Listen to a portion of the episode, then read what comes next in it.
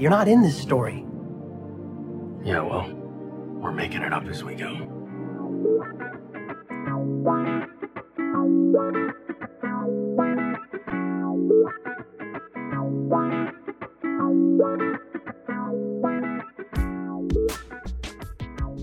Hello and welcome to Making It Up As We Go, a Destiel fan fiction anthology podcast. I'm your host and reader, Nerdy Nerdenstein. The story is ours now. You can't have it back. Please be warned that the stories featured can and will contain explicit sexual content and is not intended for young audiences.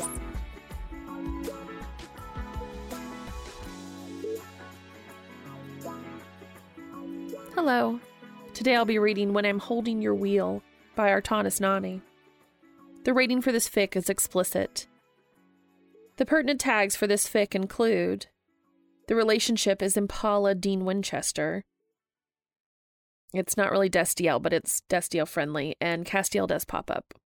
Porn without plot, Men of Letters bunker, masturbation butt plugs, voyeurism, dom sub undertones, cum eating, fetish, leather kink, crack treated seriously. The machine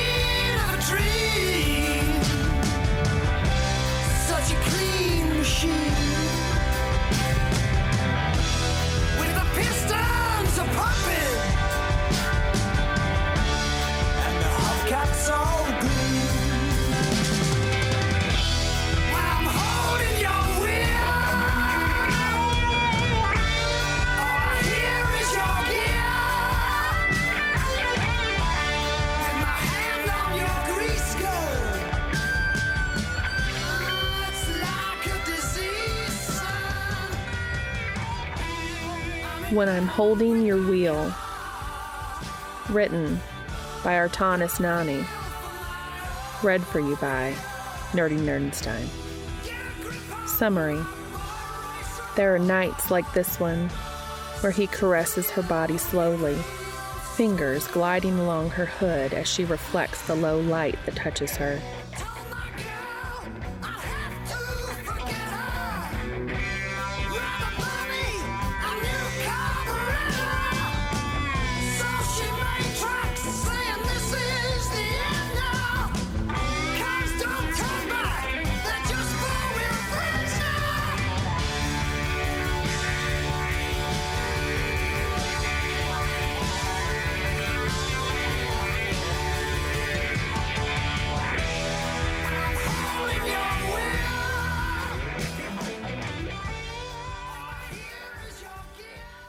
The garage is dark and silent, the loud screeching of the old door leading to it resonating in the big and almost empty space.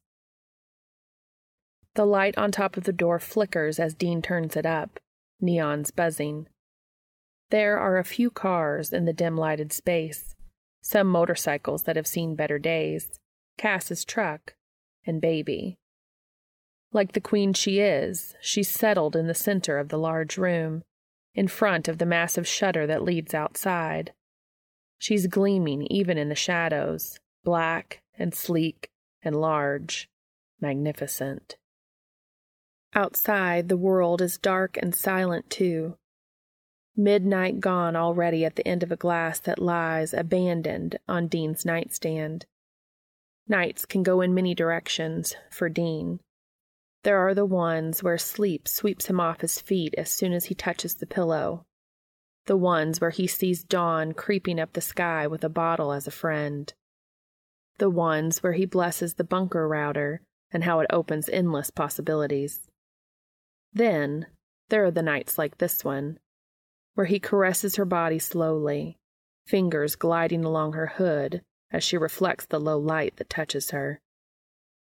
Hey, baby, Dean murmurs, careful not to break the veil of quiet that surrounds them. Predictably, she doesn't respond. She never does.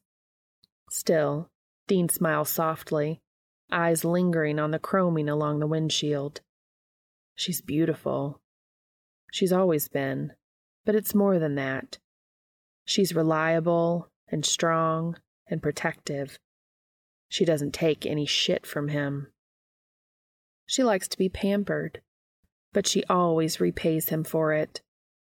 She's been with him all his life a car, a house, a friend, a lover. Nobody gets that. Dean knows, not even Sam. He doesn't feel like Dean feels. For him, Baby is a car. A good car, a pretty car, but just a car. He doesn't understand the connection they have, she and Dean. He doesn't talk to her when he feels overwhelmed, doesn't spend hours tuning her up and cleaning her when he's feeling restless. He's not calmed by her rumble, lulled by the slight hum from her speakers, the rattling of her heating. The door hinges creak as he opens it, as it always does, the sound of it as a crack of thunder in the enclosed space. The leather seat creaks too as he sits, but it's a small sound, her way to say welcome, get comfortable. He listens, and he does, his little secret nestling more snugly inside of him. The light from above the door to the bunker is just bright enough to lighten her features the form of her steering wheel, the curve of her dashboard. With the door closed, Dean feels like he's suspended in time and space, cradled in security, alone and yet not. His mind is free to wander here. Baby won't judge him. She'll just kindly accept him and everything he does. It's so freeing to be alone with her. The leather of the steering wheel is warm against his fingertips, ridged, familiar. Dean loves leather, even if he doesn't really wear it anymore. It's an honest material, sturdy, beautiful, and touching it, leaning on it, sets a kind of fire to his veins. He welcomes it, legs splaying on the seat, back leaning on the backrest. He closes his eyes to focus on the sensations how she smells, how she feels. He can feel his dick plumping up in his PJ pants. Hey, sexy, he says as he caresses her wherever he can reach, fingers light on the leather and plastic. The key turns on the ignition, the engine roaring to life with a sound like thunder. As he hears what comes out from the speakers, Dean laughs. Highway Star's intro breaks the eerie silence as Dean opens the shutter and leaves the bunker in the night. Her rumble is more than a sound, it's a feeling climbing up his legs, along his thighs, right to his core. Every little flaw of the pavement translates to the plug in his ass, and he doesn't have to go far before he's hopelessly turned on by how she looks, how she feels. He didn't plan to go far anyway. He stops at the edge of the deserted road, the vastity of the fields surrounding them melting with the sky in a gradation of blacks and blues. He leaves her on idle, the rumble of her engine like a lullaby that mixes with Roger Taylor's voice. The flick of a finger lights the dome lamp, casting the interior of Baby in a low light that blinds Dean to the immensity of outside. He adjusts the rearview mirror, down and towards him. A little more down. There. He teases himself at first, hands on his torso slowly shifting on his thin shirt, just catching his nipples. He's hard in his pajamas, his dick making a pretty tint in them he can see reflected on the mirror. But he takes his time before touching it. He bundles up the tee under his armpits, and the light breeze that comes from the open windows creates a nice contrast on his warm skin.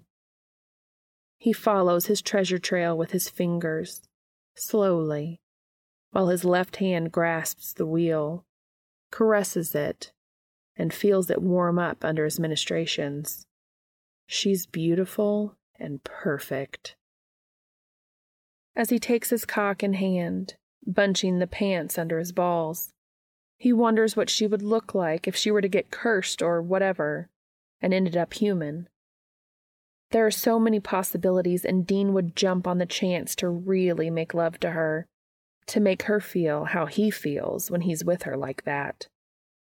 For now, though, he settles for running his fist along his dick, changing speed as he likes, slightly rocking his ass on her seat to feel the plug shifting inside him, pushing the right button again and again. It's slow going, no rush to finish, just feeling the breeze from the windows on his nipples, the slight heat from the overhead lamp, the rumble of the engine under his feet, the feeling of leather under his fingers. Plants moans from the speakers, his cock getting damp as he works it faster, tighter, his ragged breaths in the stillness of the night. The heat builds up, right behind his balls, spreading in his belly, thickening at the base of his spine. He doesn't try to stifle his moans, letting his head rest on the seat back. Eyes shut against the light, feet planted on the ground for leverage, fucking his fist. There's a ruffling sound, maybe, but he doesn't pay attention to it. Hello, Dean. He goes off like a rocket, comes splattering the center of the steering wheel, body coiled like a rubber band ready to snap. Fuck, fuck, fuck, fuck.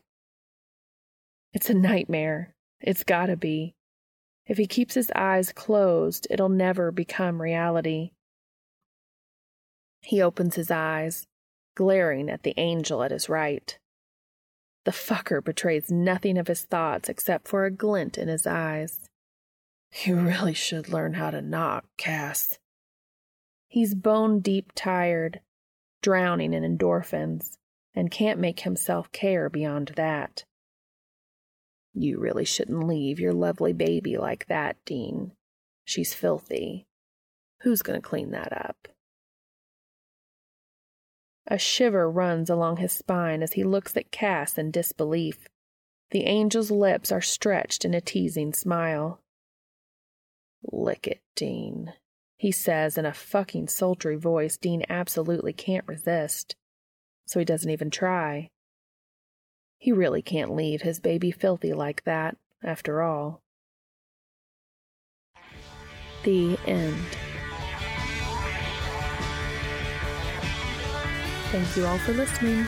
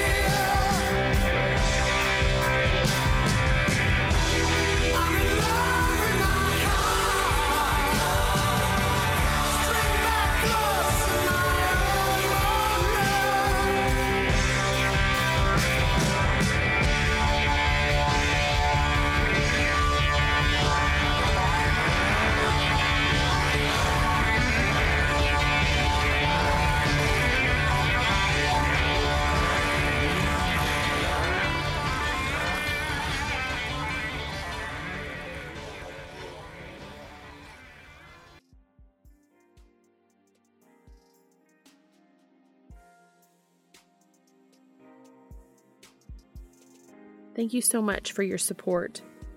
I can be contacted on Twitter, Tumblr, or at makingitupaswegopod at gmail.com.